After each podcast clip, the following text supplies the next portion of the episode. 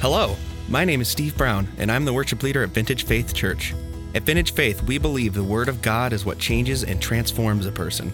We hope you enjoy the next 30 to 40-minute sermon of the Word of God being proclaimed and explained. Enjoy the message.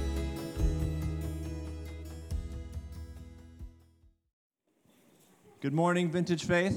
Morning. Yes, we acknowledge the Lord God for His design of the family and the function of motherhood. So, yes, happy Mother's Day. We are in our second week, I think, of looking at the book of 1 Peter. So our scripture is 1 Peter chapter 1, 1-5. Peter, an apostle of Jesus Christ, to those who are elect exiles of the dispersion in Pontus, Galatia, Cappadocia, Asia, and Bithynia, according to the foreknowledge of God the Father, in the sanctification of the Spirit, for obedience to Jesus Christ and for sprinkling with His blood. May grace and peace be multiplied to you. Blessed be the God and Father of our Lord Jesus Christ. According to His great mercy, He has caused us to be born again to a living hope through the resurrection of Jesus Christ from the dead, to an inheritance that is imperishable, undefiled, and unfading, kept in heaven for you, who by God's power are being guarded through faith for a salvation ready to be revealed in the last time. Happy Mother's Day. We have some good weather, it appears, for the moms, so I pray and hope you can enjoy your day. A few announcements before we get ready and going for the sermon. The annual business meeting is the 23rd of May. Next week, we're going to post the budget, and then the week after that, it's going to be the meeting. It'll be after service, after worship on the 23rd. So that is, you're welcome to come if you're not a member, but only members can vote in that meeting. So we'd love to have you there if you're interested. Women's Adoration night tomorrow, Monday, 6 p.m. That's just the women gathering, studying the Bible together, fellowshipping together. That'll be Monday at 6 p.m. And just in a few weeks, you're going to start to see the coffee cart back up and running. And what we're going to do is just do it before service. So when you come in here, you can drink your coffee, and it's not going to be running after. Trying to figure out the COVID thing and the masks. Not everything makes sense. I know there's a lot of different opinions across the spectrum. Just bear with us. I don't think this thing has made sense from the beginning. So we're just trying to do our best to navigate it as a body, as a church, and respect each other. All right, let's pray. Lord God in heaven, as a church, we come to you this morning in need of hope. We confess, Lord, that we're a people who continually put our hope in things that perish, fade, and spoil. We confess that our hearts and minds continually look to and trust in created things rather than you, our great Creator and Redeemer. Forgive us, Lord, because many times we are bored with your word and the things above. Forgive us, Lord, because we are a people who trust more in what we can see than what we know you have promised. Forgive us, Lord, we are a people prone to live by sight and not by faith. Lord, this morning we pray as a church that you direct our gaze towards you and towards the promises that you have made to your people. Help us to see those for what they are in maybe a way that we haven't. Awaken our hearts and our minds to the promises that you have promised. Lord, there's many in here that are weary and burdened and need rest. There's many mothers in here that are weary and burdened and need rest. We pray for those. There's many in here who mourn and long for your comfort. Comfort those who need it, Lord. There's people in here that feel worthless. and wonder if you care.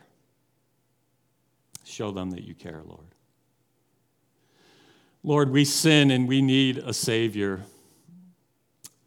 Help us to open our doors wide here at this church to welcome all those who are weary and burdened to meet the Lord Jesus Christ.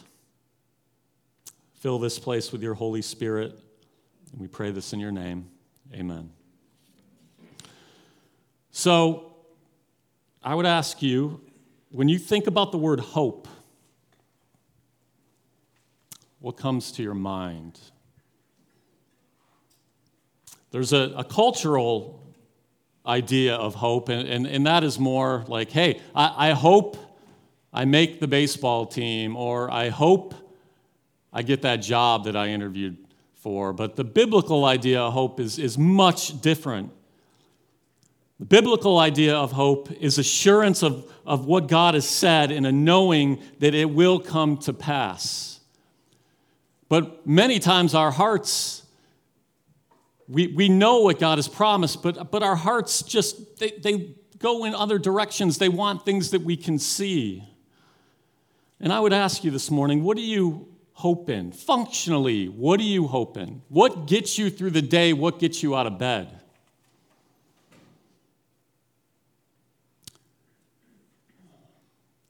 Tim Keller says that we are unavoidably, irreducibly hope-based creatures. We live on hope.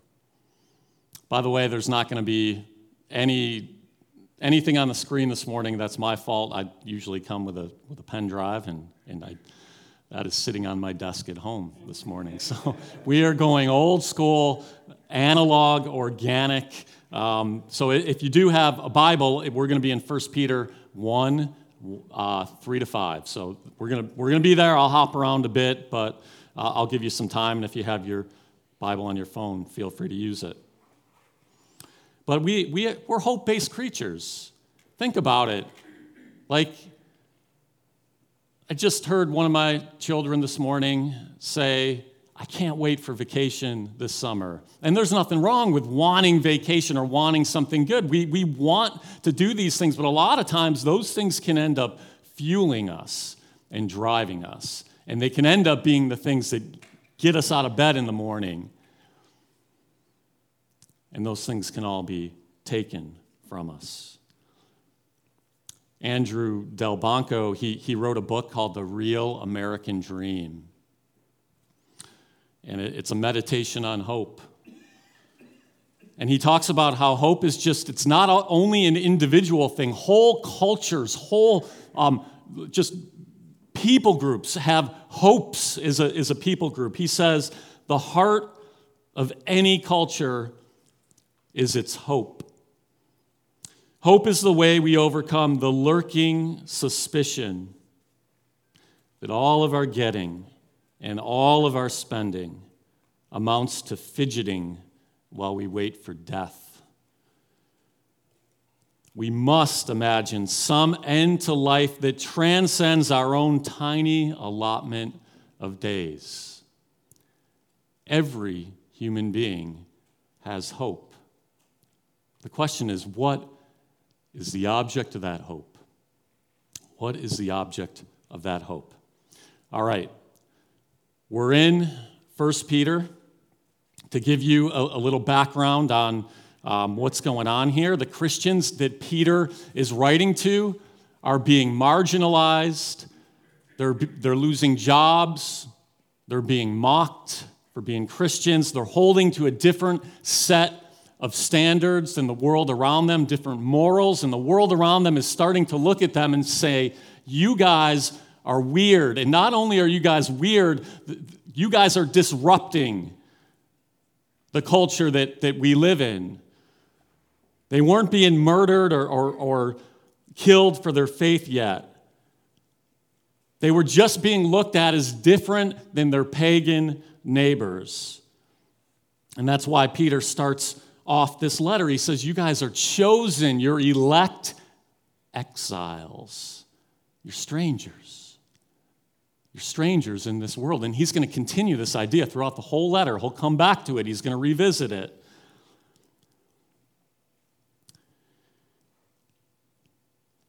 He's writing to encourage them.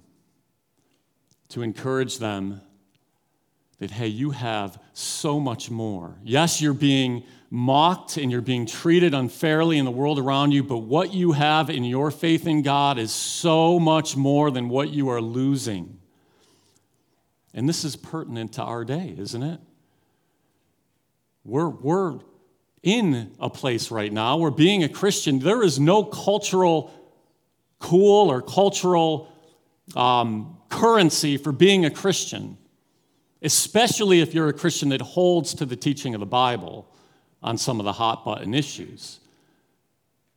We can be seen as dangerous to the world around us. That's not much different than what's happening here in this letter that Peter is writing. So Peter, today the text, 1 Peter 1, 3, the first part of 3. Peter starts, he says, "Blessed be the God and Father of our Lord Jesus Christ." So today's verse, Peter starts with worship. He's saying, "Blessed be the God and Father of our Lord Jesus Christ." He's saying it with emotion. We've said this many times here, and this is something that I believe we really got to claim as Christians. We want to be Christians that have thinking hearts and feeling minds. And all that means is when we read our Bible, we're not just reading it to puff up and get knowledge. We're reading it to worship. And that's what Peter's doing right here. He starts, "Blessed be the God and Father of our Lord Jesus Christ." The rest of what we're going to do today, he's going to unpack why he's so happy. And many of us in our backgrounds, we've grown up where we read some of this language from Peter and Paul and David and Moses, and we can read it wooden, kind of like, "Blessed be the God and Father of our Lord Jesus Christ." How many of you have heard the Bible read like that? You may have read it like that. I've read it like that. But that's not the reality. The reality of what Peter's saying is, blessed be the God and Father of our Lord Jesus Christ, and he's about to tell you why. He's happy. He's exuberant. He's bursting with praise. When you read these doxologies in Scripture, try to change your mind in thinking from this blessed, like kind of wooden language that we've all grown up with to joy. This is what these things are, joy. They're bursting with joy and worship. So Peter is writing to the Christians who are on the margins of society. They're being reviled, they're being accused, and he is about to show them why they should worship. And I would just ask you, have you felt like that as a believer? Have you felt different than friends and coworkers? Have you been in situations where people are mocking the Christianity or mocking something within Christianity, and you're just like, I'm not going to say anything. I don't want to go here. I don't want to go here. Have you been there? If you have, Peter is writing to you. He's writing to you to encourage you. Why is Peter bursting forth with praise? Well, let's continue his thinking. So, blessed be the God and Father of our Lord Jesus Christ. According to his great mercy, he has caused us to be born again to a living hope through the resurrection of Jesus Christ from the dead. So here's the first reason. Peter is bursting with praise because God's great mercy has caused Christians to be born again, to have new life, and have a living hope in Jesus. And we know it is sure because Jesus was raised from the dead. We know it is sure. It all starts with God's great mercy. All of it starts with God's great mercy. Always starts with God's great mercy. This is different than every other religion out there. Every other religion is going to say, okay, do these things, take these steps, move in this direction, climb, work your way up to God or to whatever they call God. But the God of the Bible is a God who chases and saves. Edmund Clowney says this: when most people think about religion, they think about man's quest for God. When in reality, religion provides an escape from God. Religion allows man to be screened off by laws and ordinances, so the self-righteous can earn heaven on points. God can be dissolved into the yin and the yang, so we can no longer be accountable to him personally, or he may be reduced to a God who is in everything, like New Age spirituality. But the God of the Bible is the God who seeks men and women, the God who takes initiative. If you are in here and you know Christ, he sought you out of his mercy. The Bible actually says that you were running from him. We were all running from him. We didn't want him. And even in our being enemies with him, God seeks us, grabs us, and lifts us up and says, you're mine. You're his. This is the God of mercy that we see in the Bible. So this language that Peter's using, think about this for a minute. When we read our Bibles and we're reading a whole story, there's a narrative here. Again, we're reading Peter's letter. Peter spent time with Christ, a lot of time with Jesus. And think back to some of Jesus' teachings. You're going to see this as I study 1 Peter all throughout this letter. You're going to see Peter using language right from the Gospels, right from the lips of Jesus. But let's go to John 3:3-8. Jesus is having that discussion with Nicodemus. Jesus answers Nicodemus after he tells him, hey, you need to be born again. If you're ever going to see the kingdom, you need to be born again, rebirth. And Nicodemus is like, I don't get that. I don't understand that. And Jesus answers Nicodemus and says, truly, truly, I say to you, unless one is born again, he cannot see the kingdom of God. Nicodemus said to him, how can a man be born when he is old? Can he enter a second time into his mother's womb and be born? Jesus answered, truly, truly, I say to you, unless one is born of water and spirit, he cannot enter the kingdom of God. That which is born of flesh is flesh, and that which is born of the Spirit is spirit. Do not marvel that I said to you, you must be born again. The wind blows where it wishes, and you hear its sound, but you do not know where it comes from or where it goes. So it is with everyone who is born of the Spirit. So Peter's just using Jesus' language. He was taught by Jesus, and he's saying, blessed be those who have been born again according to God's mercy. God has caused us to be born again. And think about this language for a moment. You have birth. Many of you, there's new babies here. There's new babies coming here.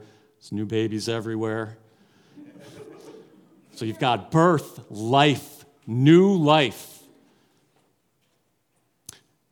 To a living hope. Again, life. We're born again to a living hope. And how? Through the resurrection of the dead. Again, life. So you've got three ideas here. You're born again to a living hope, to a resurrection. This passage is bursting with life in the midst of a world that is dying. Many of you in here, you know that there was a point in your walk and your faith where you may have been disinterested in the things of God, and then all of a sudden, you have an interest. You're like, you want to read his word. You want to be in the Bible. You want to be in church. You want to be around God's people. And you may have even mocked it before. You may have thought it was ridiculous before. You may have thought it was old and just antiquated, traditional, whatever. But all of a sudden, at some point in your life, you're awakened. You can read the Bible and you're like, whoa, I never saw that before. Wow. This is being born again. Jesus says no one can see the kingdom unless you've been born again. At one point, Amy and I had been reading the Bible for a while.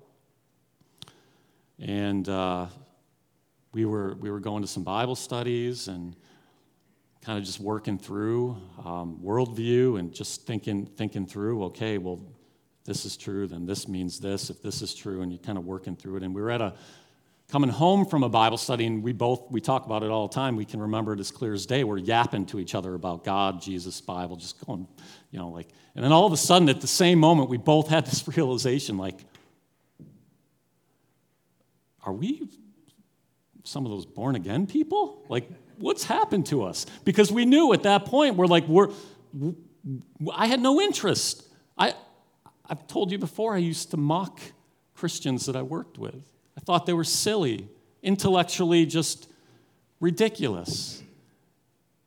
I didn't come to this on my own. I'm not sitting here preaching because I decided that this was a good argument. No, God showed me. I was born again. He showed me truth that I didn't see before. Amen. And we're born again to a hope. So Peter is not, we're not just born again to just blow in the wind. We're born again to a living hope. The resurrection of Jesus Christ changes everything. It changes everything. C.S. Lewis says this of Jesus and his resurrection. He's the pioneer of life. Jesus is. He's the pioneer of life. He's forced open a door that's been locked since the death of the first man. Think about that for a minute. The resurrection of Jesus has forced open a door that has been locked. And that door one day is going to come bursting forth with all God's children in resurrection. He's beaten. He's fought and beaten the king of death. Everything is different because he has done so. Everything is different. The resurrection of Jesus Christ changes everything. And guess what? As Christians, we can sometimes be like, okay, tell me something else. Right? We can. I can. We all can. Okay, I know about the resurrection. Come on, tell me something else, Pastor. But the resurrection of Jesus Christ, this is our living hope. And it's not just he is resurrected. Because he is resurrected, we will be resurrected.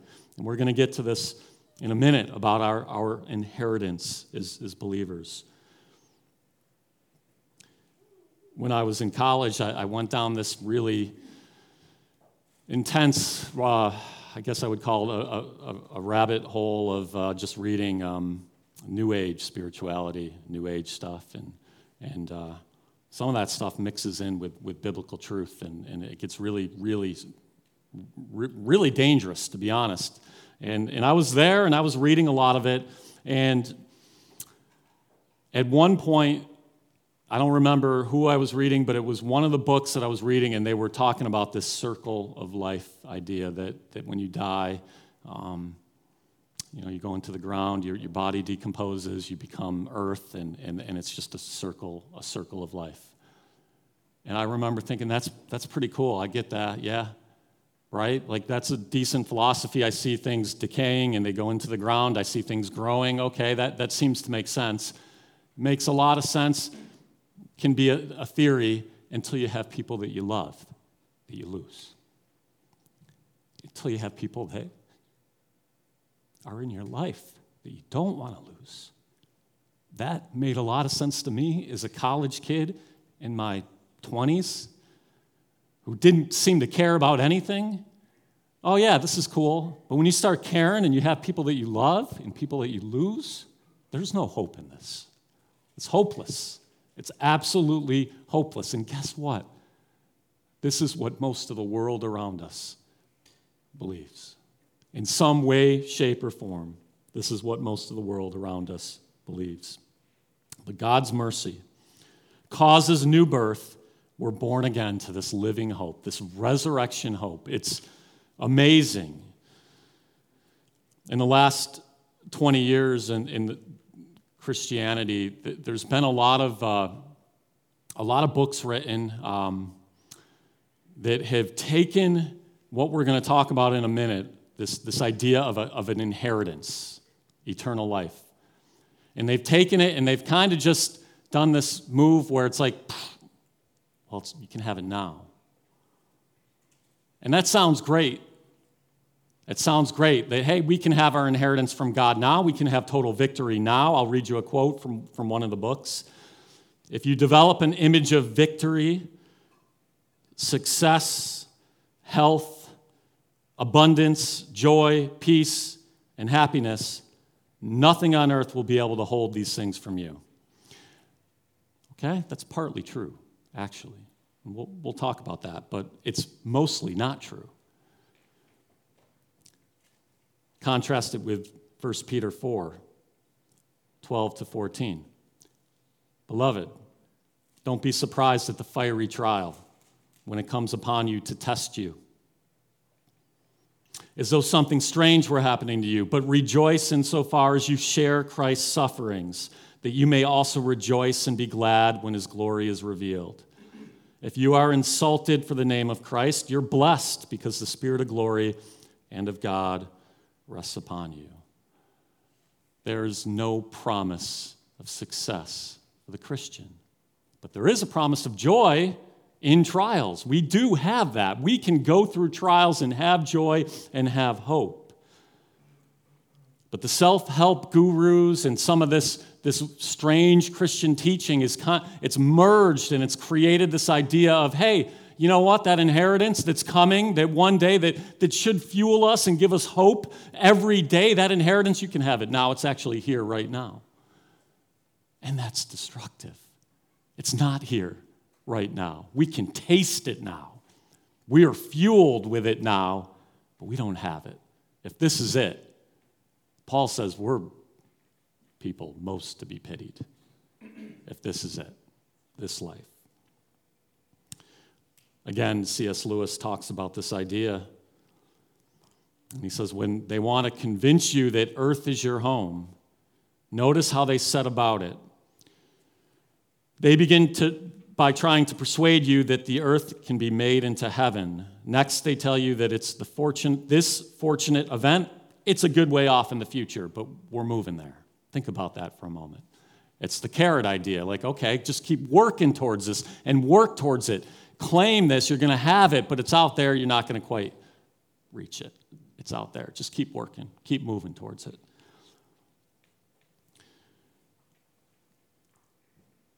And you have this, again, this idea is in Scripture. And the writer in the book of Hebrews, he says, when he talks about Gideon and Barak and Samson and David, he says, who through faith they conquered kingdoms. Through faith, right? This is good. We can conquer kingdoms through faith. They enforced justice, obtained promises. They stopped the mouths of lions.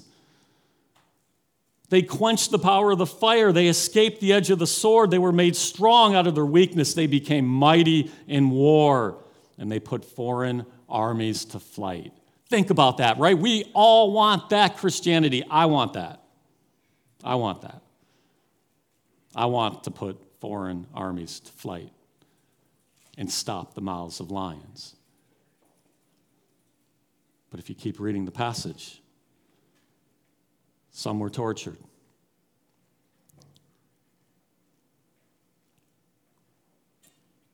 Refusing to accept release so that they might rise again to a better life. There's our resurrection hope. Others suffered mocking and flogging, and even chains and imprisonment. They were stoned, they were sawn in two, they were killed with the sword.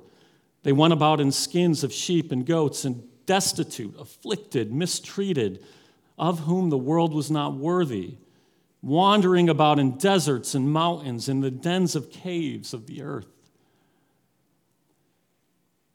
So in our Christian walk, when we think about that, some of us are going to conquer and we're going to have great success. And God will be behind that. It won't be us. That'll be God. And other of us are going to have pain and hurt. And we'll be afflicted. And we'll be mistreated. And God's behind that too. He's behind both.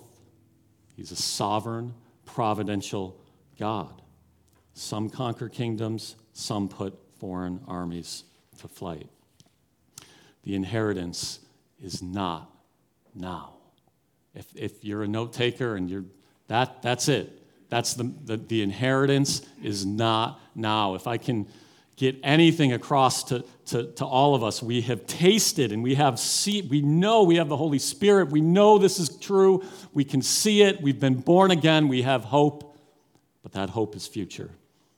Here in 1 Peter 1, 4-5, let me show you. To an inheritance that is imperishable, undefiled, and unfading, kept in heaven for you,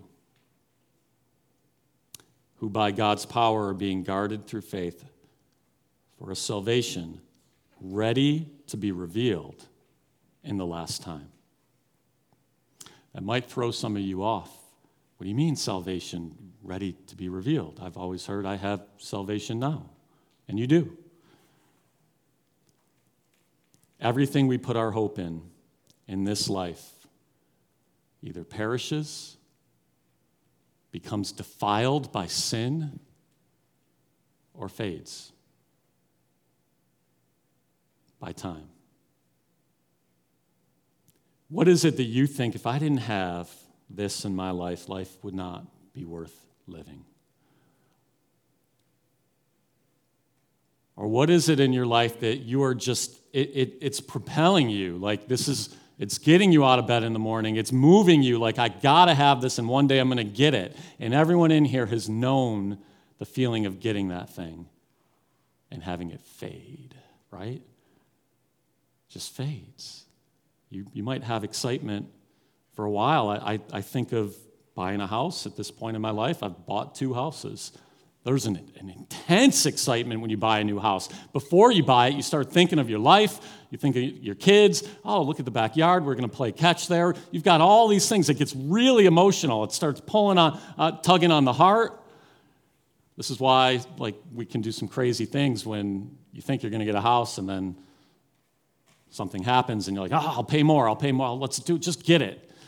But anyone in here that's bought a house knows that fades really quick. It fades really quick. You buy a new car. It's great. It's great for a bit. Sooner or later, you spill coffee in it. I just did that this morning. My whole cup of coffee just all over in a brand new car. Everything we put our hope in this life spoils or fades. It could be a spouse, it could be your kids, it could be a job. It spoils or fades. It can be taken from us. Anything that can be taken of us is not worthy of our hope. There is an inheritance that's coming, and Peter is talking about it. It's imperishable, undefiled, and unfading, and it's in heaven, and it's waiting. It's waiting for us. It's not here. It's not here.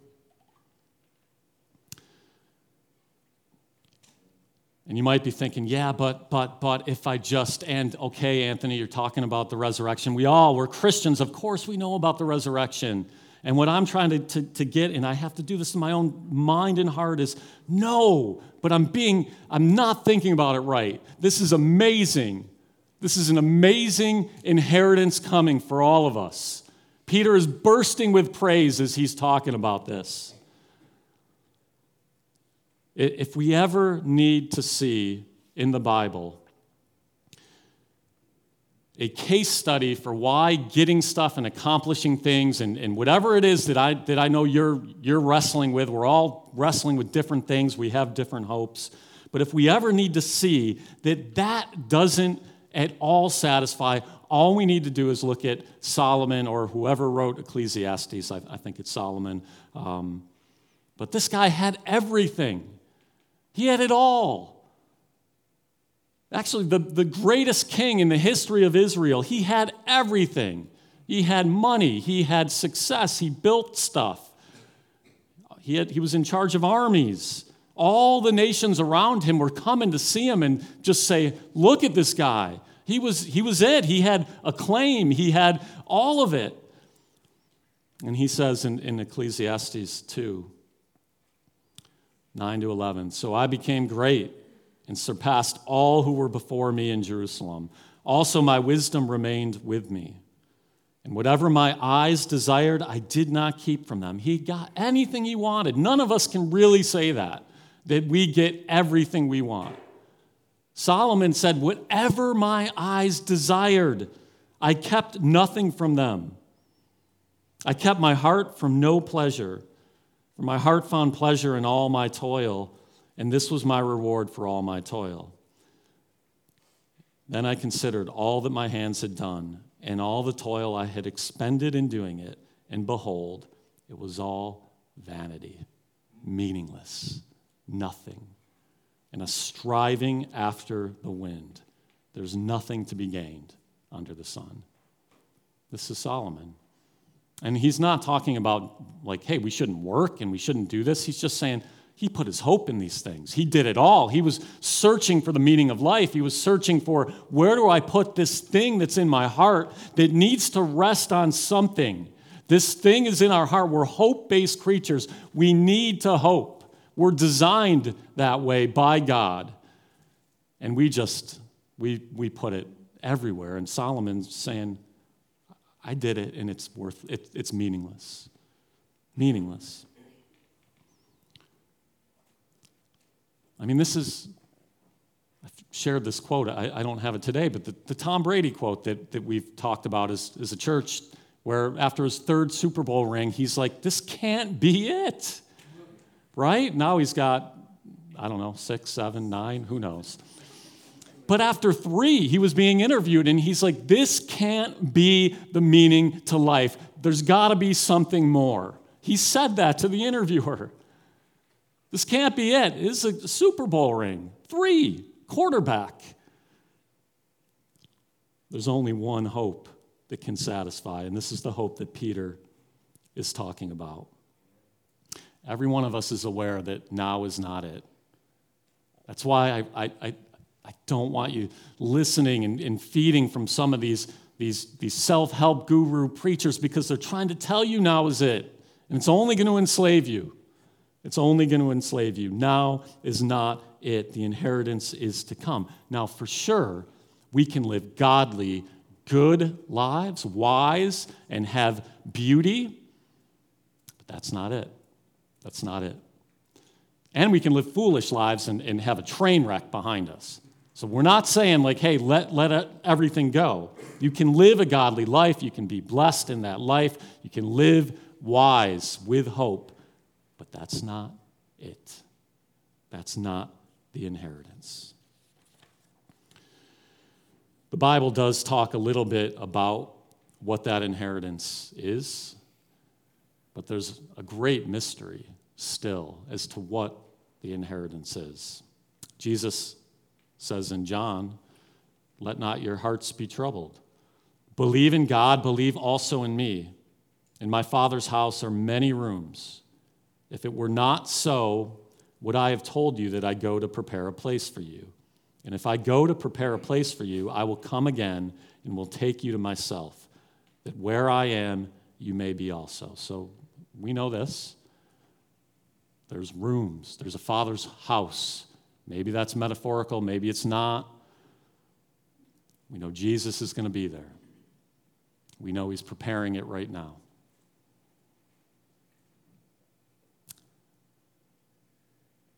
There is a lot about the afterlife that we don't know. But what we do know is just like in the Garden of Eden, God will walk again with his people, face to face. We know that we will have resurrected bodies. You know, many of you are in here and your bodies ache. You hurt. That's temporary. We'll have resurrected bodies. We know that death will be swallowed up whole by life. We know that. All the sin, sickness, worry, anxiety that you experience today will be gone. We know that.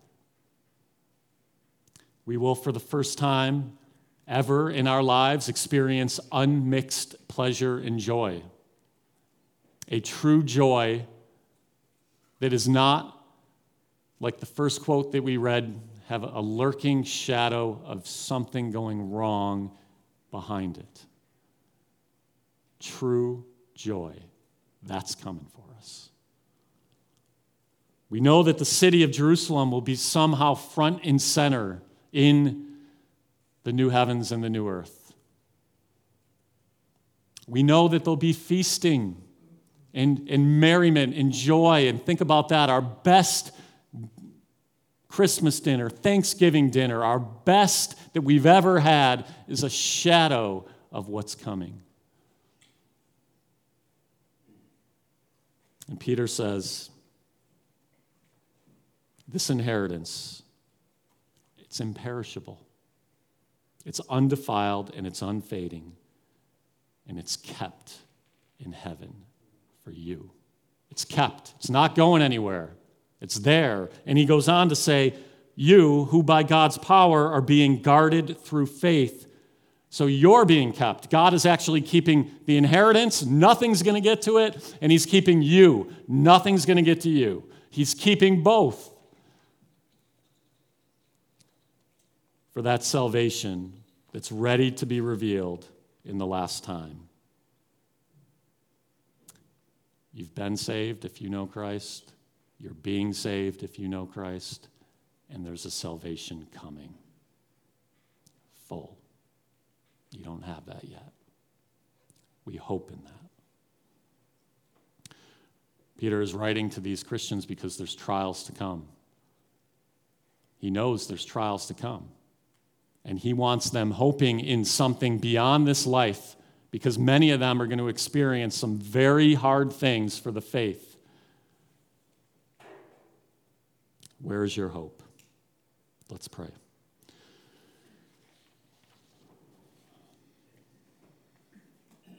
Heavenly Father, we rejoice in the inheritance that is to come. Lord, we've been born into your family,